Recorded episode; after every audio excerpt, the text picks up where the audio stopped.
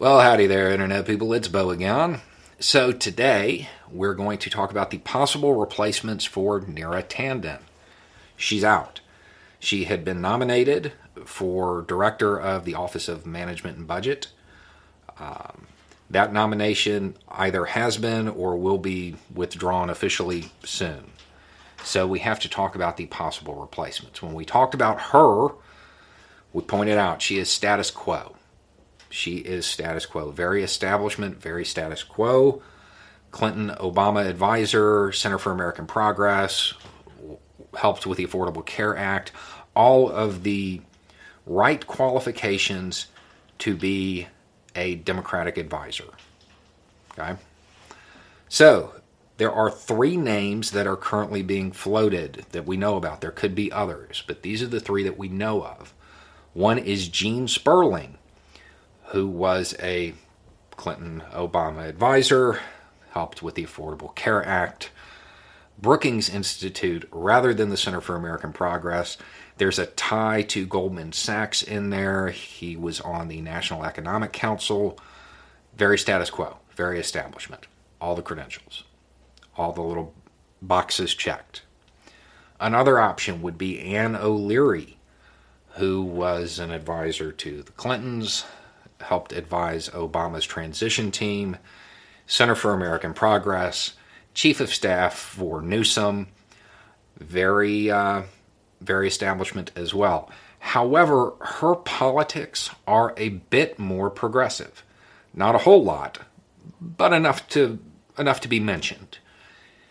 If Biden recognizes the opportunity that he has been presented because of the Republican infighting, if he wants to pursue that dream of an FDR type of administration, O'Leary is probably going to be the one he pushes forward because she could she could fill the status quo role, but she would also be a little bit more comfortable if he made some more progressive moves.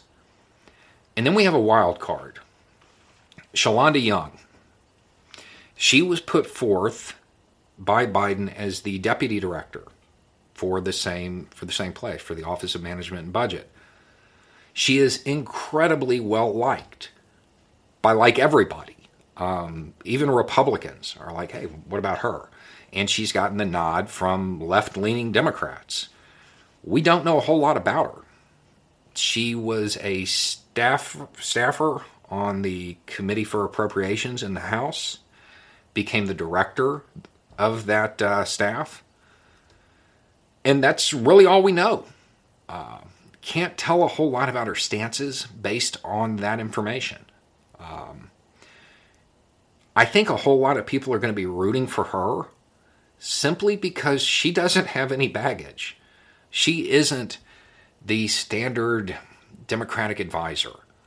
Uh, she doesn't have all of those boxes checked but she is incredibly well liked. And if you're Biden right now, you don't want to follow up with another candidate who may have a tough confirmation. And she seems like she would just sail through it. So while she may not have all of the boxes checked, she's definitely still in the running, I think. Um, it all depends on her working relationship with Biden, what Biden knows about her that we don't and whether or not he's willing to you know, bump her up to the top slot.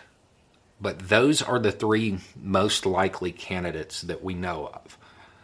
There could be somebody he just pulls out from nowhere and puts forward, but those are the most likely.